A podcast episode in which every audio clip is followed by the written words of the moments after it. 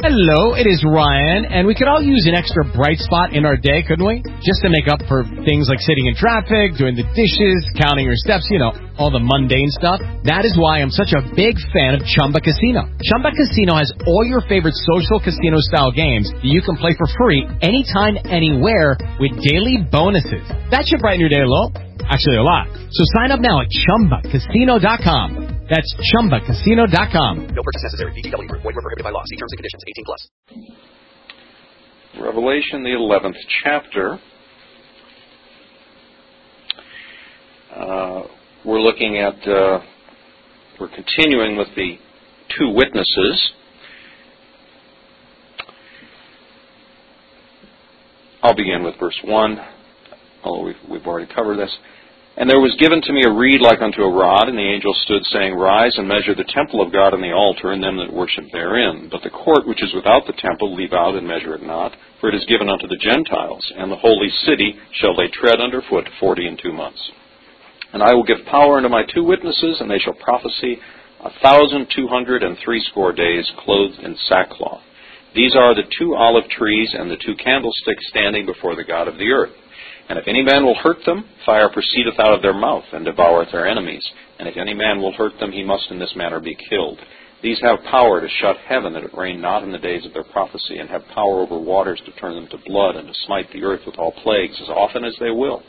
And when they shall have finished their testimony, the beast that ascendeth out of the bottomless pit shall make war against them, and shall overcome them, and kill them. And their dead bodies shall lie in the street of the great city, which spiritually is called Sodom and Egypt, where also our Lord was crucified. And they of the people and kindreds and tongues and nations shall see their dead bodies three days and a half, and shall not suffer their dead bodies to be put in graves. And they that dwell upon the earth shall rejoice over them and make merry, shall send gifts one to another, because these two prophets tormented them that dwelt on the earth. And after three days and a half, the Spirit of life from God entered in them, into them, and they stood upon their feet, and great fear fell upon them which saw them. And they heard a great voice from heaven saying unto them, Come up hither. And they ascended up to heaven in a cloud, and their enemies beheld them. In the same hour was there a great earthquake, and the tenth part of the city fell. And in the earthquake were slain of men seven thousand. And the remnant were affrighted, and gave glory to the God of heaven. The second woe is past, and behold, the third woe cometh quickly. Thus far, the reading of God's Word. We've been looking at these two witnesses for the past couple of uh, Lord's days, and I'd like to spend some time on a very critically important yet almost universally ignored lesson uh, that I believe uh, are accounted Zechariah from last week, which we'll look at again, and its reference of fulfillment essentially in Revelation 11, among other places we'll look at, teaches us.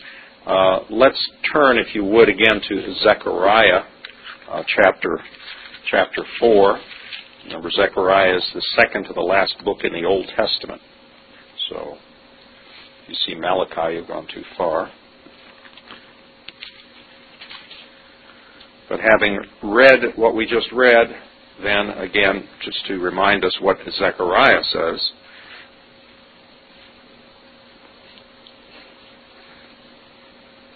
Zechariah chapter 4. beginning in verse 1 And the angel that talked with me came again and waked me as a man that is wakened out of his sleep. And said unto me, What seest thou? And I said, I have looked, and behold, a candlestick all of gold, with a bowl upon the top of it, and its seven lamps thereon, and seven pipes to the seven lamps which are upon the top thereof, and two olive trees by it, one upon the right side of the bowl, and the other upon the left side thereof. So I answered and spake to the angel that talked with me, saying, What are these, my Lord? Then the angel that talked with me answered and said unto me, Knowest not thou what these be? And I said, No, my Lord. Then he answered and spake unto me, saying, This is the word of the Lord unto Zerubbabel, saying, Not by might nor by power, but by my spirit, saith the Lord of hosts. Who art thou, O great mountain, before Zerubbabel? Thou shalt become a plain, and he shall bring forth the headstone thereof with shoutings, crying, Grace, grace unto it.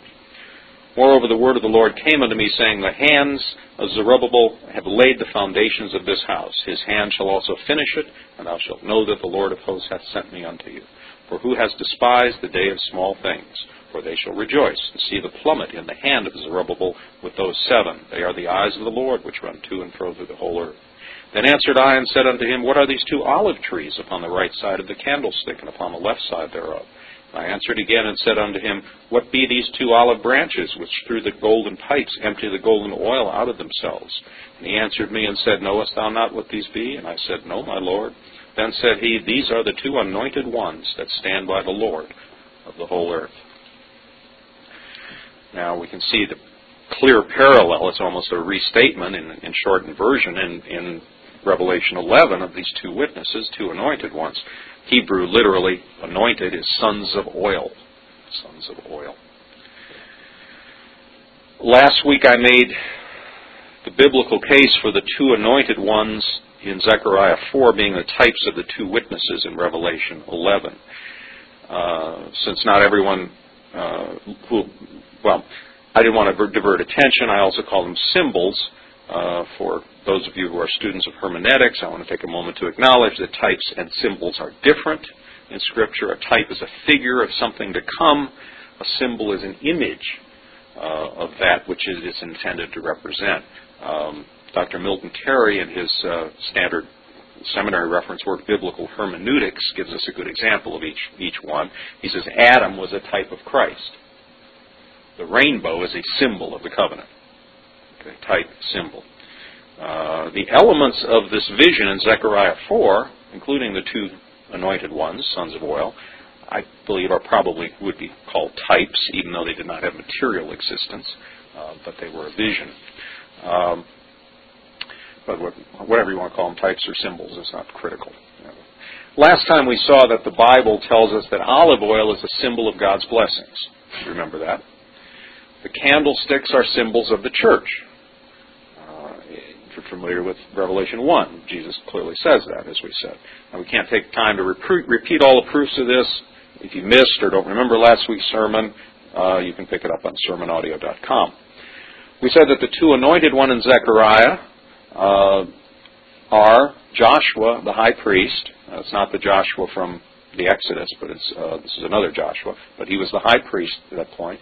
And Zerubbabel, who was the civil ruler, the king, if you will uh, who both in their respective spheres of church and of state demonstrated their zeal for the true worship of the Lord against the idolatry in the wilderness of Babylon. They led Israel out of captivity, if you're familiar with the story there, uh, brought them back uh, to the promised land in Israel, laid the foundation of the second temple in Jerusalem. They are the two sons of oil, the two anointed ones, uh, the uh, Lord's olive trees, that, like the vision in Zechariah, are a conduit of God's blessing to uh, to the to the church. Uh, now, Zerubbabel was the civil ruler. Remember, Joshua was a high priest. So we have state and church.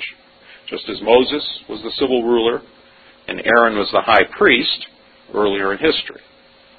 Both kings and priests are anointed, often anointed with oil um, historically here when they begin their service, the very ancient custom. Uh, anointed, by the way, uh, literally just means uh, applied with oil, greased, if you will.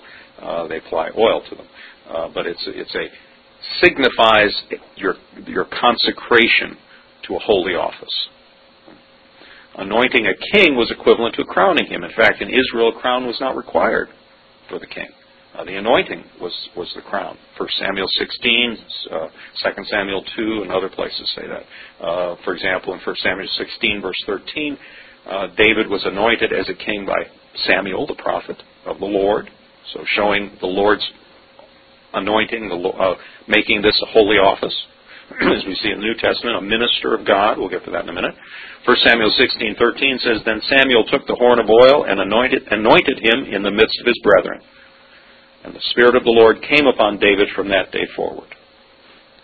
So the civil ruler of a nation was considered to hold a holy office, since it was believed that he was ordained by God to rule in a ministerial function, but not in the church, in the state.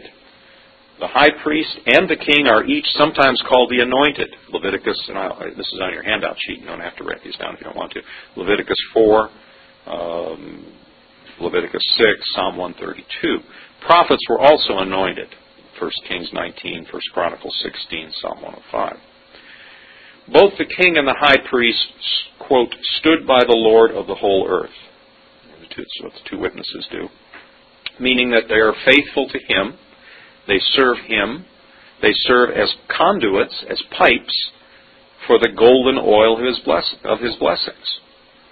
Okay. For the high priests, they are the conduits uh, in the church uh, for the blessings of the church.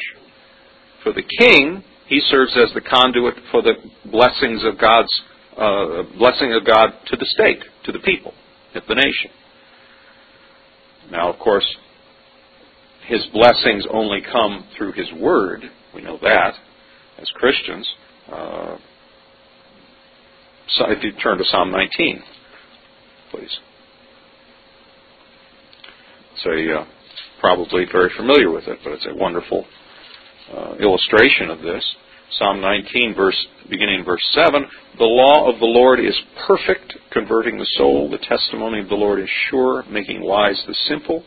The statutes of the Lord are right, rejoicing the heart. The commandment of the Lord is pure, enlightening the eyes. So the Lord's blessing flow through His Word. It's perfect. Uh, testimony same thing.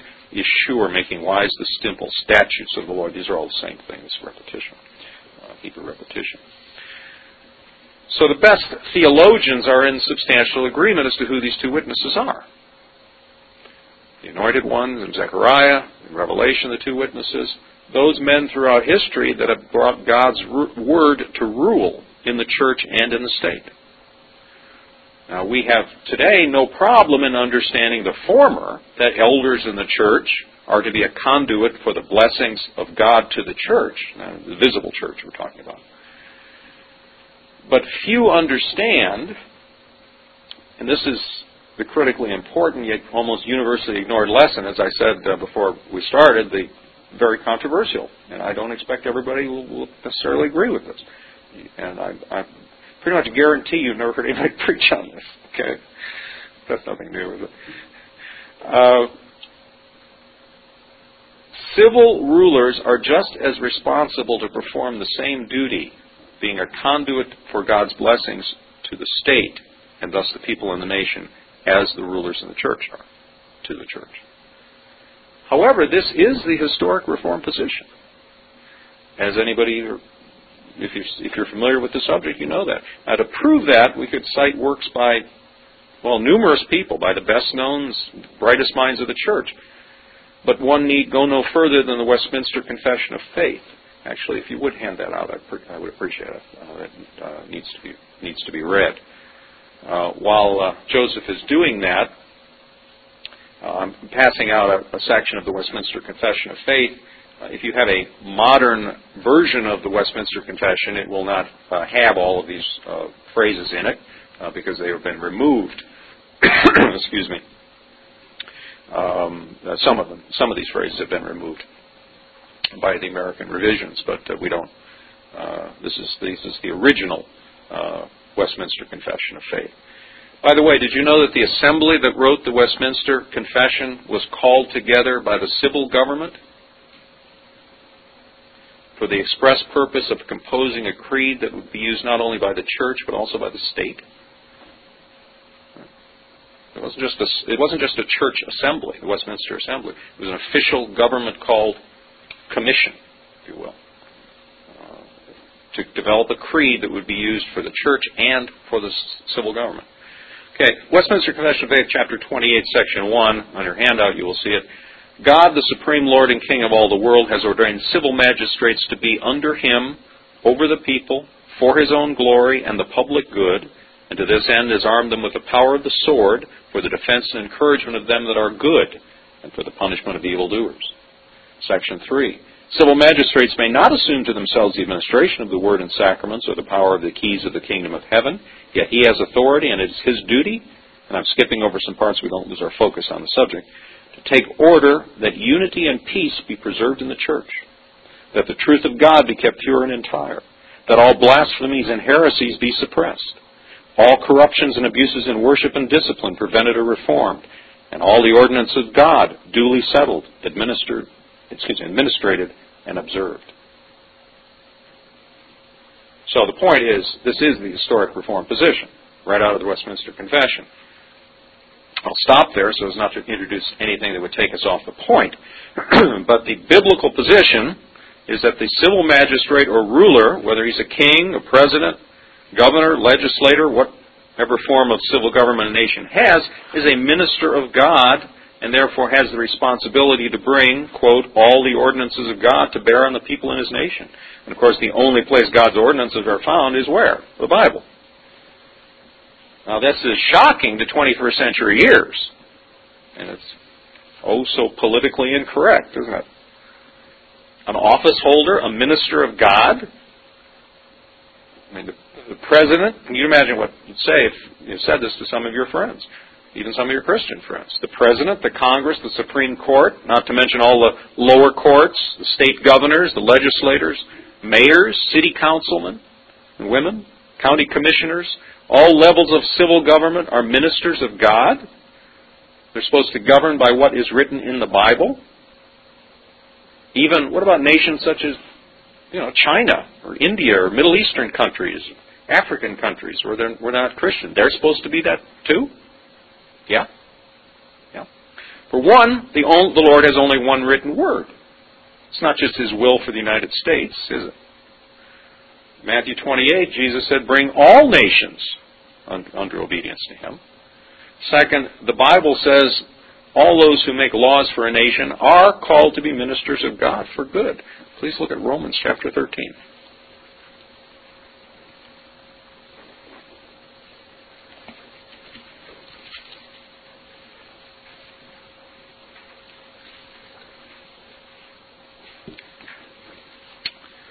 Romans 13, beginning in verse 1.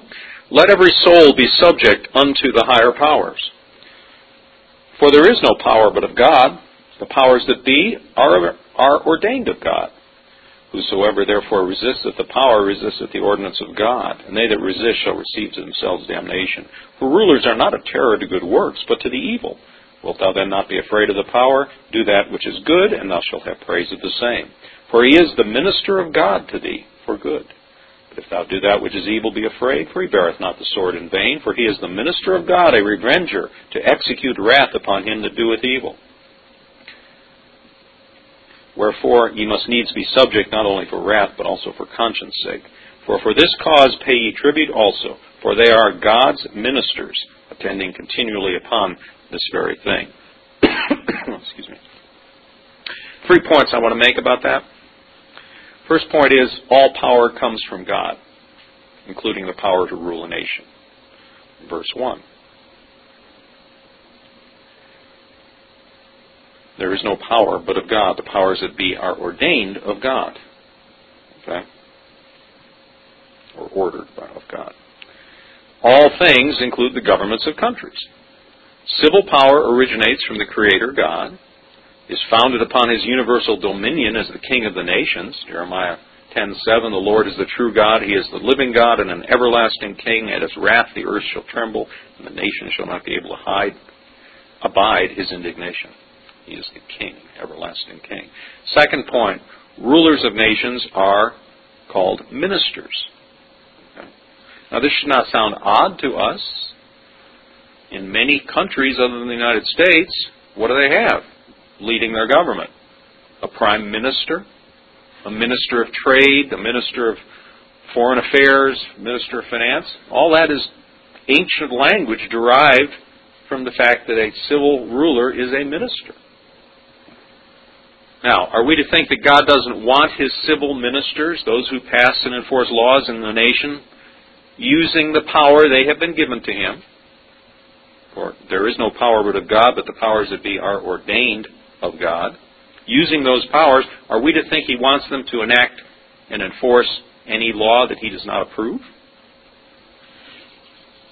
Are we to think He gives them power to govern, anoints them as His ministers, but give them no rules by which to govern? No laws He wants enforced? Just says, oh, do whatever you like, make up whatever laws you want. Well, we don't think that He does that with His ministers in the church. Can I just stand up here and tell you whatever I think? And you know, we don't we don't need the Bible. We just to just give you my own opinion, whatever I think. No, of course not. We don't think he does that with the ministers in the church. Why do we think that he does that with his civil ministers? Third point in, in this uh, Romans 13.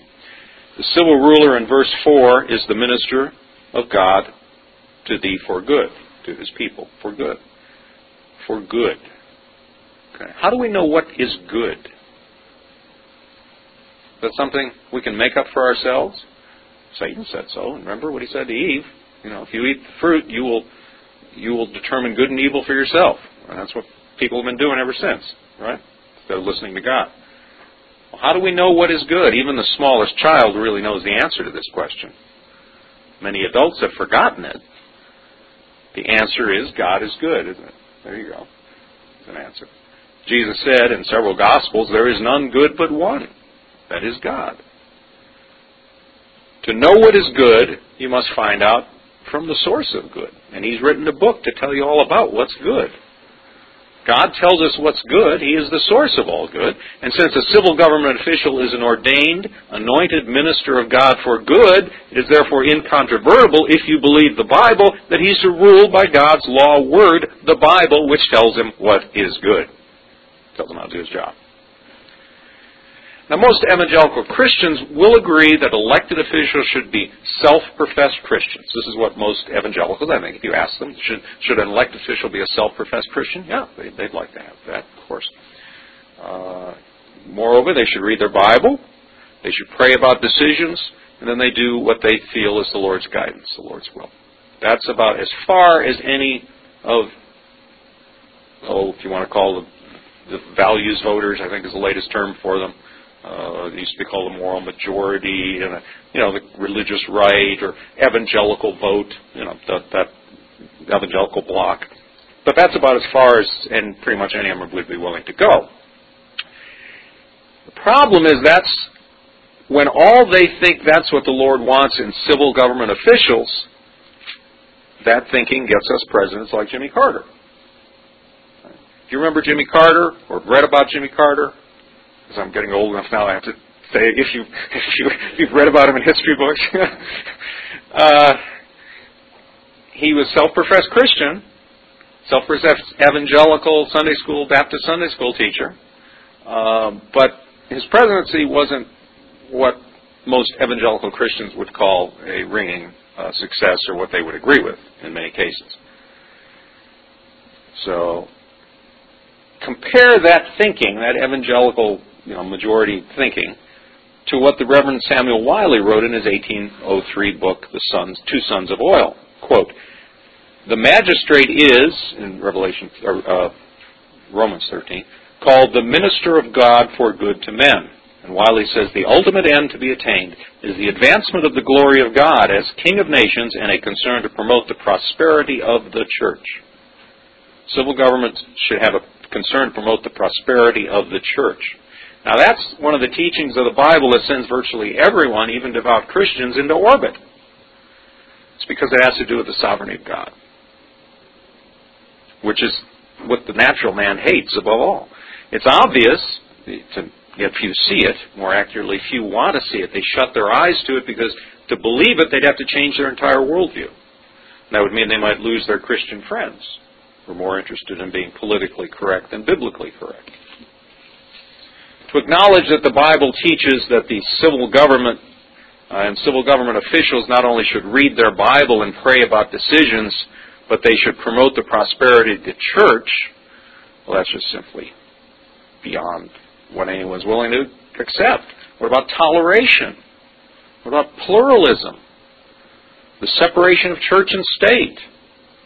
Surely the Bible doesn't teach a state religion. Is that, is that what I'm saying it does?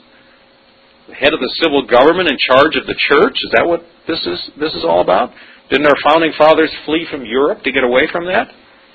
Okay, let me make it clear the Bible does not teach that the head of civil government should be the head of the church. So we talked about that. It's Erastianism. Nor does it teach that the head of the church should be the head of the civil government. That's papacy. But it does teach that God is sovereign over all areas of life, including the state. The Bible teaches God sovereign over all areas of life, including the civil government. church and state are and ought to be separate under the Lord. Now, most self-styled Christians refuse to acknowledge the sovereignty of God over all areas of life. That's simply what the bottom line.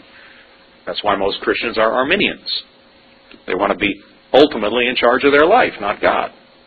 They occasionally give lip service to God's sovereignty, but they really don't believe it. They even think salvation requires their cooperation. That's what bottom line Arminians believe. You know, try presenting a case that civil rulers are ministers of God and should apply God's written word to governing the people, and you'll see how much they actually believe in God's sovereignty. Yet they can't escape the fact that God created the universe and everything that is in it.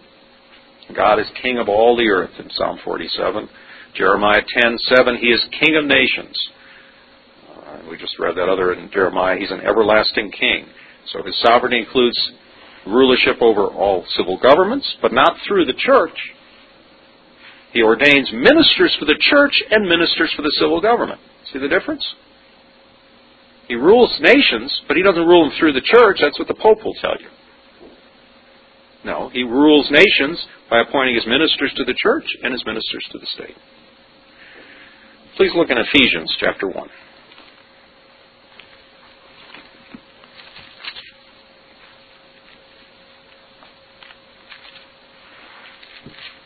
Ephesians chapter 1, beginning in verse 15. Excuse, uh, yeah, let's begin in verse 15. Wherefore I also, after I heard of your faith in the Lord Jesus and love unto all the saints, cease not to give thanks for you, making mention of you in my prayers, that the God of our Lord Jesus Christ, the Father of glory, may give unto you the spirit of wisdom and revelation in the knowledge of him, the eyes of your understanding being enlightened, that you may know what is the hope of his calling and what the riches of the glory of his inheritance in the saints and what is the exceeding greatness of his power to usward who believe, according to the working of his mighty power, which he wrought in Christ when he raised him from the dead and set him at his own right hand in the heavenly places, far above all principality and power and might and dominion and every name that is named, not only in this world, but also in that which is to come, and hath put all things under his feet, and gave him to be the head over all things to the church, which is his body, the fullness of him that filleth all in all. Note verse 22. And hath put, now this is uh, what the Spirit, the, the, we're talking about the Father hath put all things under Christ's feet, and hath put all things under his feet, and gave him to be the head over all things to the church. Now, apparently, many people's Bibles say in verse 22, and hath put all things under his feet, and gave him to be the head over all things to the church, except the civil government. Now, of course, it doesn't say that. The government of the United States, the government of the United Kingdom, the government of Russia, Japan, Zimbabwe, North Korea, Cuba, Canada, Sweden, government of every nation in the world is under the authority of Jesus Christ. Not will be, as many Christians believe. All nations are under the authority of Christ right now, officially. Now, in practice, no. It hasn't happened yet. The reason we don't see it is because they are in rebellion against Him. God is long suffering while they're filling their cup of rebellion to its brim. As it says in Romans 9:22, God, willing to show His wrath and to make His power known, endures with much long suffering the vessels of wrath fitted to destruction. So God is patient and long suffering. But legally, officially, if you will, Jesus Christ is King of the nations. What about legislating morality here? Is that what I'm saying? You can't legislate morality. You've heard that how many times, right? Well, it's simply a very ignorant statement. You can't not legislate morality. Every law is legislated morality. It may not be biblical morality, but it's somebody's morality, somebody's idea of what's right and wrong. Laws against stealing, including fraud, come from where? Thou shalt not steal. That's where it comes from. Laws against murder, thou shalt not kill. Laws against perjury, thou shalt not bear false witness. Now, some other laws, for example, laws prohibiting prayer in government schools, are based on humanist morality, humanist ideas of what's right and wrong. But every law is legislated morality of one sort or another. Christians believe the Bible is the only source of morality, thus is the only source of law. It's important to understand the laws of every nation are based on the moral system sanctioned by that nation. A nation in which Islam is the official uh, religion uses the Quran as its source of law. A nation in which Christianity is the official religion uses the Bible. Every morality is an aspect of an expression of a religion. One theologian said in every culture the source of law is the God of that society. The source of law is the God of that society. Because law governs man and society, because it establishes and declares the meaning of justice and of righteousness, law is inescapably religious. It establishes in practical fashion the ultimate concern of a culture. There's never been and cannot be a nation without a religious foundation or without a law system which codifies, enacts, the morality of its religion. Every state or social order is a religious establishment. The question is not, should there be an established religion, but since it is inescapable, the question is, which religion should be established? Even the United States has an established religion. It's called secular humanism. Every nation has an established religion. Whether they want to say they do or not, it's irrelevant. In our society today, the choice is secular humanism, autonomous man, which we have in the United States, uh, or false gods, Islamic and all non Christian nations, or Christianity, which describes no nation today uh, as far as uh, official uh, following scriptures that I'm aware of. But what is implied by ruling according to the Bible? What is implied by ruling according to the Bible? Well, that's a. Uh, I've laid the foundations here as to why Scripture should, should rule the nation, all nations. Uh, I've got, I've got, I can go on as to why, what is implied by ruling according to the Bible. How is that to be accomplished? Uh, how specifically are civil rulers to nurture the church, to protect and defend it, to promote its prosperity? Uh, I can save that for, for another time. I mean, if this if this is too much, let me know. I don't want to you know dump the whole load of hay on the, on, on you. Uh, you know, I don't want to, as, as the Lord said, uh, uh, I have much more to say, but you cannot bear it. so you decide. Okay, all right. What is implied by ruling according to the Bible? Okay, our second major subhead. Well, among other things, protecting and defending the church. The Westminster Confession says all blasphemies and heresies are to be suppressed by the civil ruler, all corruptions and abuses in worship and discipline prevented or reformed, and all the ordinances of God duly settled, administered, and observed. Now, if people are shocked when you tell them that civil governments should rule by the Bible, wait until you tell them that. Let's look at Isaiah 49, if you would.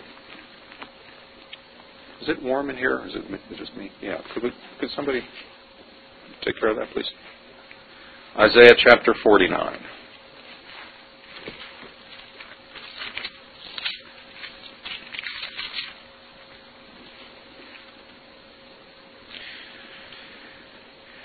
Now, this passage in Isaiah 49 is very, very important and very much ignored.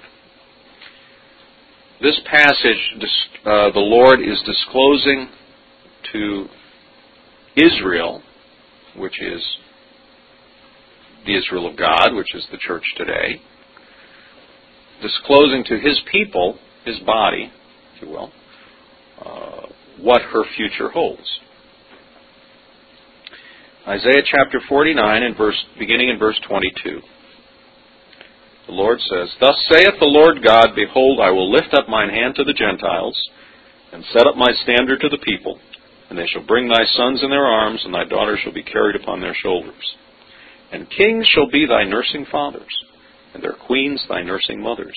They shall bow down to thee with their face toward the earth, and lick up the dust of thy feet. And thou shalt know that I am the Lord for they shall not be ashamed that wait for me.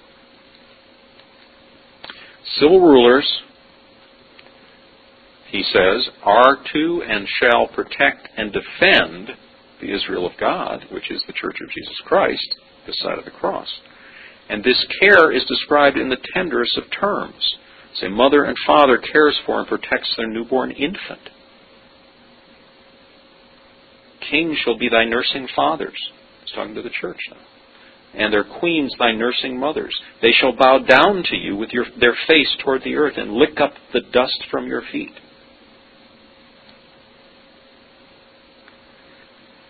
Now, this passage is not about what happens. I've, I've read some commentaries on this. Well, this is what happens on the new earth. The last, the earth, when Jesus returns in the new earth. No, that can't be. In the new earth, there won't be any kings and queens. Though, and it says here, for they shall not be ashamed that wait for me, the end of verse 23. There'll be no waiting for the Lord in the new earth. No, this is saying what will happen in time, on earth, in human history before Christ returns at the last day. Kings will be nursing fathers to the church, queens will be nursing mothers. They will serve the church people of God. Isaiah 40:10, if you want to flip over there, has exactly the same message.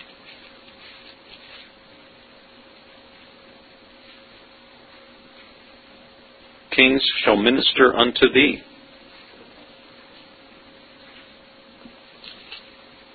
Um, I'm wrong. It's Isaiah 60.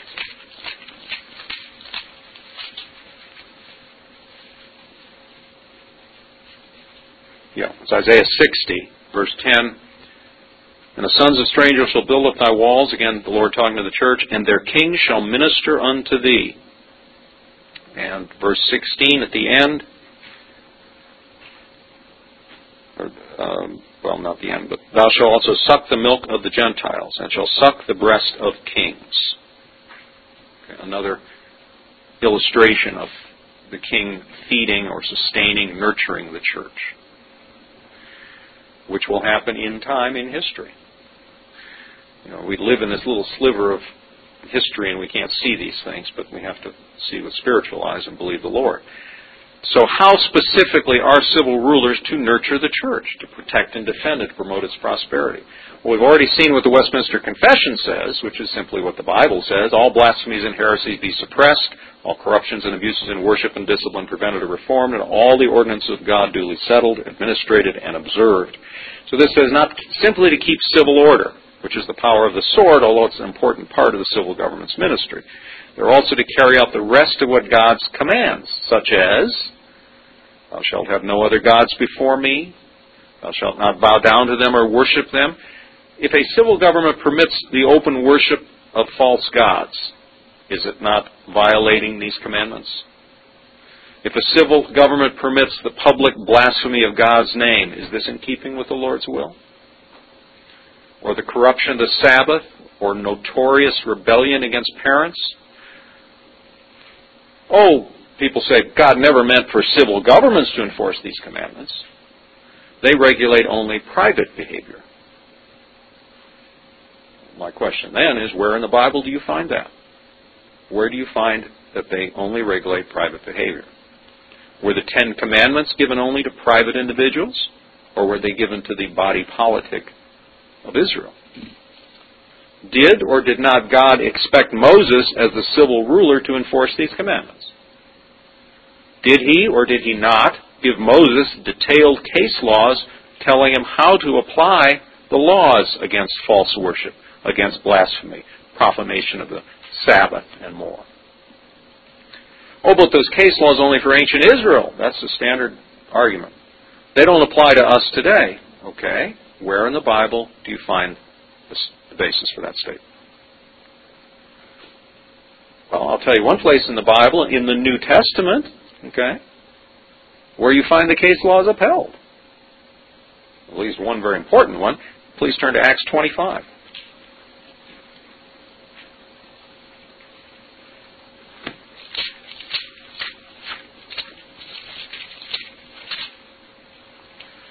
In Acts chapter 25,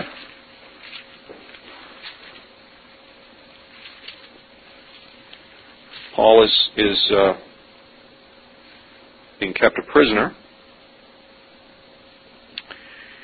And in Acts 25, in verse 11, Paul says, For if I be an offender, he's, he's talking to Festus, If I be an offender or have committed anything worthy of death, I refuse not to die.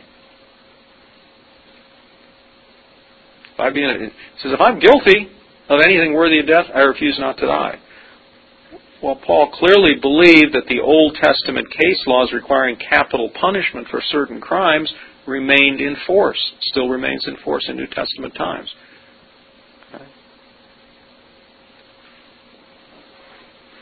Matthew 5:18 the Lord said for truly I say unto you till heaven and earth pass one jot or one tittle shall in no wise pass from the law. The little punctuation marks shall not not pass from the law. The smallest letter in Hebrew will not pass from the law. The smallest little punctuation mark, jot and a tittle, will not pass from the law till all be fulfilled. Samuel Wylie, again in his book, The Two Sons of Oil, says the civil ruler, quote, ought to remove all external impediments to the true religion and worship of God, whether they be persons or things, such as persecution, profaneness, heresy, idolatry, and their abettors, as did Asa, Hezekiah, Josiah, and other pious kings. We see in, in 2 Kings 9, we're not going to take the time to read this, but it's on your handout. Uh, King Jehu cut off the idolatrous house of Ahab. He destroyed the worshippers of Baal. And God commended him for doing all that in 2 Kings 10 and promised him that his children would sit on the throne of Israel to the fourth generation. King Asa in 1 Kings 15 removed the Sodomites from the land. Removed is probably a, we don't go into detail, but I don't think he just deported them. He removed the Sodomites from the land and all the idols his father the king had made, and in 2 Chronicles 14, and thus did, quote, did good and right in the eyes of the Lord. There are many other examples of civil rulers practicing zero tolerance for false worship.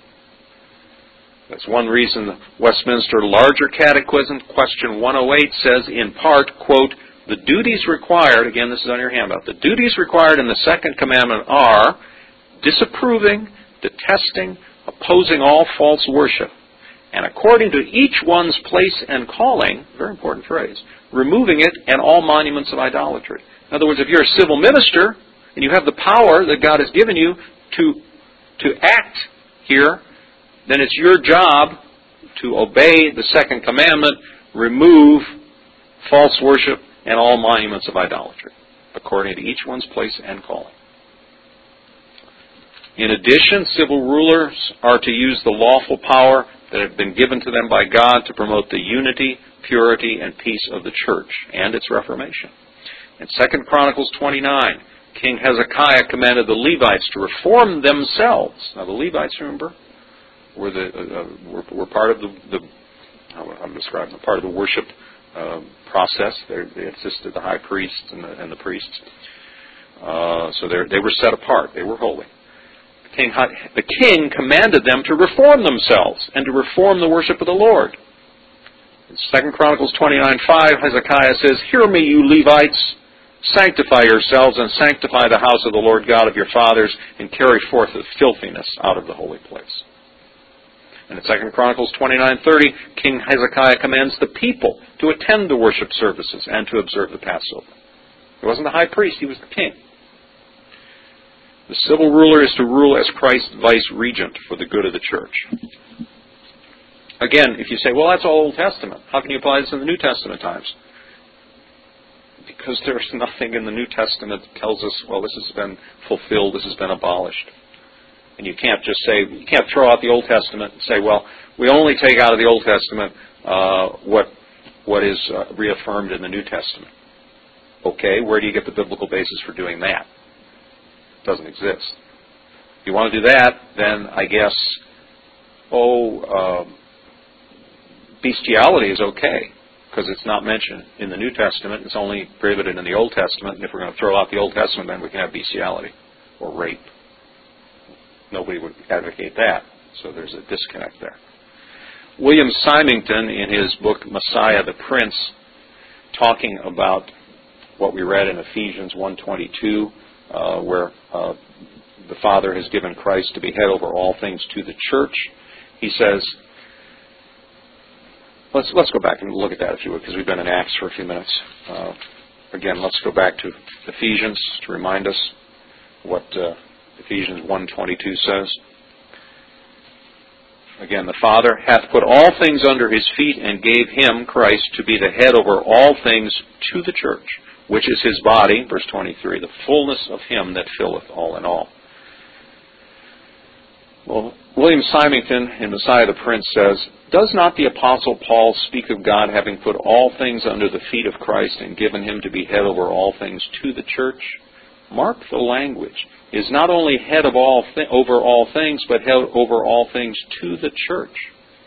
It is for the sake of the church that he is invested with universal regal authority. In other words, the end of Christ's universal mediatorial uh, dominion is the good of the church. Thus far, all is clear and undeniable, Simon, still Symington. But the nations are among the all things over which Christ is appointed head. It follows then that Christ is appointed head over all the nations for the good of the church. If so, there must be, now follow the reasoning here. If so, there must be some way in which the nations are capable of subserving the interests of the church. Is it possible then to conceive that it is not the duty of the nations to promote by every means in their power the good of the church? Is it conceivable that nations are not under obligations to advance the very end for which they are placed in subjection of Christ? Okay? Let's pick that apart for a moment. He says Ephesians 1:22 says Christ is head over all things to the church. And we know that the end of Christ's dominion is the good of the church. Nobody would deny that. No Christian would deny that. So therefore, the nations are among the all things that he's head over. So he's uh, therefore he's appointed head over all the nations for the good of the church, since he's appointed over everything for the good of the church. Therefore, there must be some way in which the nations are capable of serving the church. So is it possible to conceive that it is not the duty of the nations to promote the good of the church? Aren't they under obligation to advance the very end for which they are placed in subjection to Christ? That's what he's saying. To, to, kind of flesh this out, James Bannerman in his book, The Church of Christ, says it is a striking fact that the only form of civil polity ever framed and established by God Himself should stand markedly in connection with the Church of God. Many, although many of the circumstances attending the alliance of church and state among the Jews were peculiar to that people, yet the alliance itself cannot be regarded as ceremonial or particular, or peculiar rather, but must be held as intimating the divine will as to the lawfulness of such a connection. In other words, the only laws for a nation ever framed and established by God Himself stand in connection with the Church of God in ancient Israel, Israel of God. Many of the circumstances of that alliance were peculiar to Israel. A famous example is putting the, the law about putting a fence around your roof, the edge of your roof. Well, is that required today? No, because we don't entertain in our roof. That was to keep people from falling off the edge of the roof when when people use their roof to entertain. We don't need that anymore because we don't do that. But the principle is still the same. You protect your visitors. You don't have hazardous waste when you, you know in your in your lawn, or you you don't build a swimming pool and and uh, let the neighborhood kids just use it whenever they feel like unsupervised. You protect uh, uh, people who, who who are on your property.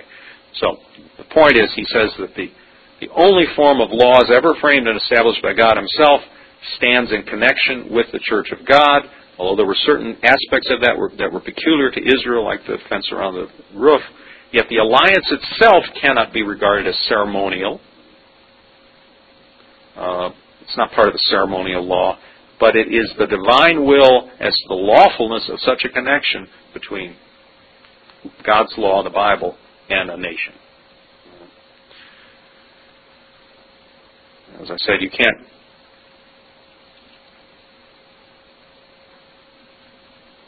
At one time in America, we did this. We legislated both tables of the Ten Commandments.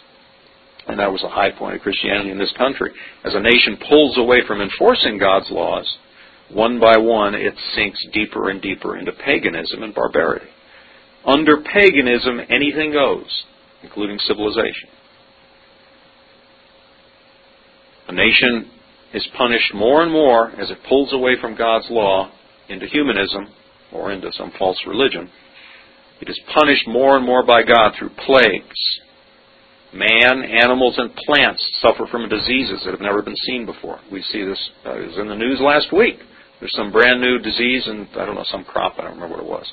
Uh, but uh, you know, I'm involved in, as, you, as some of you know, in, in agriculture, and we're seeing diseases and uh, that we've never heard of before uh, attacking uh, uh, soybean uh, uh, nematodes and well, various other things.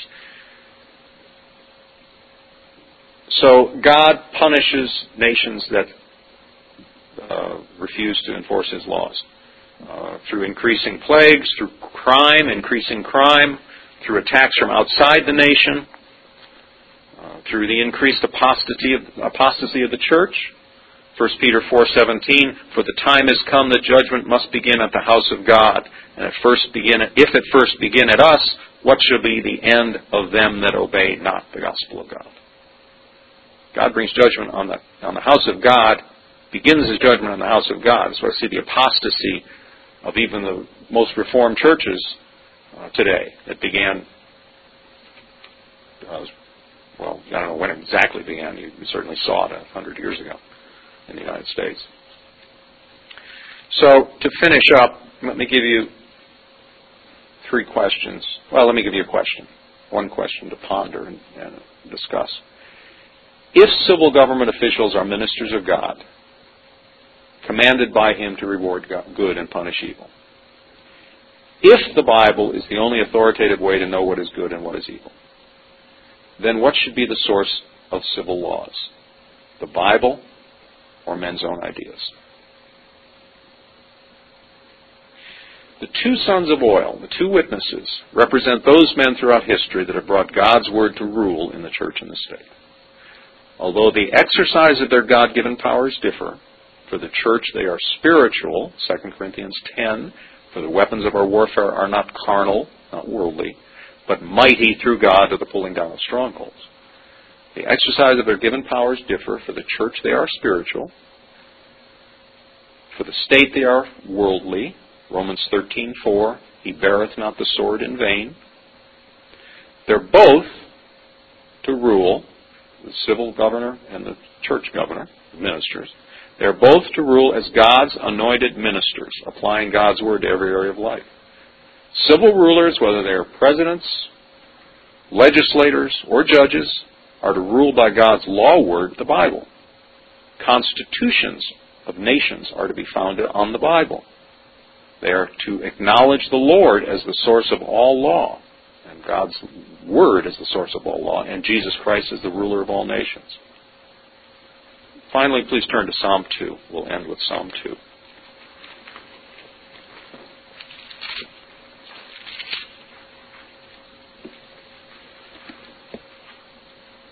verse 10.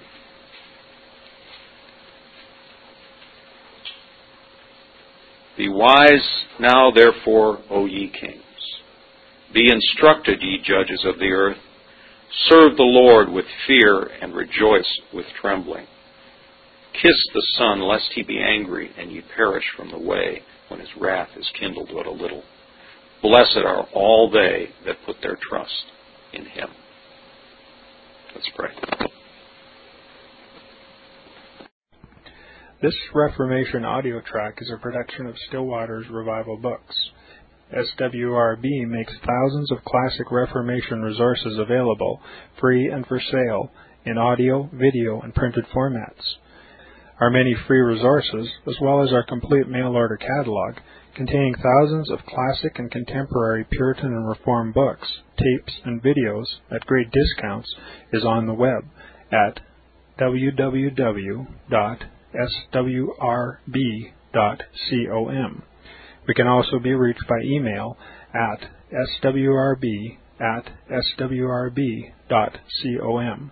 by phone at 780-450-3730, by fax at 780-468-1096, or by mail at 4710-37A Avenue, Edmonton, that's E D M O N T O N, Alberta, abbreviated capital A, capital B, Canada, T6L3T5. You may also request a free printed catalog. And remember that John Calvin, in defending the Reformation's regulative principle of worship, or what is sometimes called the scriptural law of worship, commenting on the words of God, which I commanded them not, neither came into my heart, from his commentary on Jeremiah 7:31, writes, God here cuts off from men every occasion for making evasions, since he condemns by this one phrase, I have not commanded them, whatever the Jews devised. There is then no other argument needed to condemn superstitions than that they are not commanded by God. For when men allow themselves to worship God according to their own fancies, and attend not to his commands, they pervert true religion. And if this principle was adopted by the papists, all those fictitious modes of worship in which they absurdly exercise themselves would fall to the ground. It is indeed a horrible thing for the papists to seek to discharge their duties towards God by performing their own superstitions. There is an immense number of them, as it is well known, and as it manifestly appears. Were they to admit this principle, that we cannot rightly worship God except by obeying His word, they would be delivered from their deep abyss of error. The prophet's words, then, are very important when he says that God had commanded no such thing, and that it never came to his mind, as though he had said that men assume too much wisdom when they devise what he never required, nay, what he never knew. Hello, it is Ryan, and I was on a flight the other day playing one of my favorite social spin slot games on ChumbaCasino.com. I looked over the person sitting next to me, and you know what they were doing? They were also playing Chumba Casino. Coincidence? I think not. Everybody's loving having fun with it. Chumba Casino is home to hundreds of casino-style games that you can play for free anytime, anywhere, even at 30,000 feet. So sign up now at ChumbaCasino.com to claim your free welcome bonus. That's ChumbaCasino.com and live the Chumba life. No purchase necessary. Group. Void were prohibited by law. See terms and conditions. 18 plus.